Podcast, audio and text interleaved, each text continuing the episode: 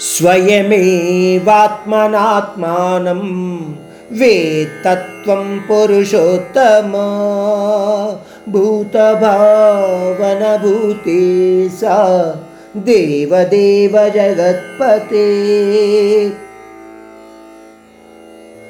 ఈశ్వర తత్వాన్ని విశదంగా తెలుసుకోవాలన్న ఆతృతతో అర్జునుడు ఆ పరమాత్ముడిని అనేక పదాల ద్వారా వర్ణించడానికి ప్రయత్నిస్తున్నాడు. ఇంతకుముందు అర్జునుడు ఏంటన్నాడు? ఆయన తత్వాన్ని ఆయన తెలియచేస్తే తప్ప మరొకరికి తెలియదు. అందువలన అర్జునుడు శ్రీకృష్ణుడిని పురుషోత్తముడుగా చెబుతున్నాడు.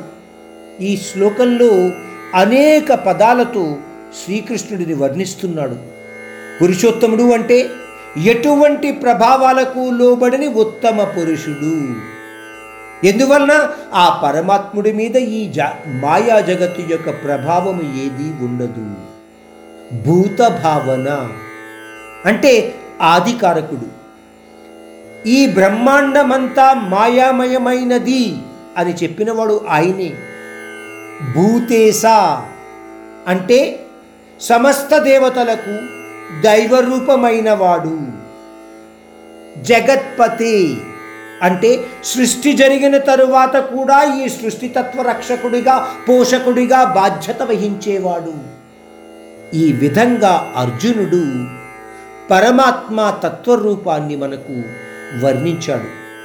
ఈ శ్లోకం ద్వారా మనము తెలుసుకోవలసినది నేర్చుకోవలసినది లేదా గ్రహించవలసినది ఏమిటి అంటే అర్జునుడు పరమాత్మ యొక్క సర్వేశ్వర తత్వాన్ని అర్థం చేసుకోగలిగే పరిస్థితిలో ఉన్నాడు.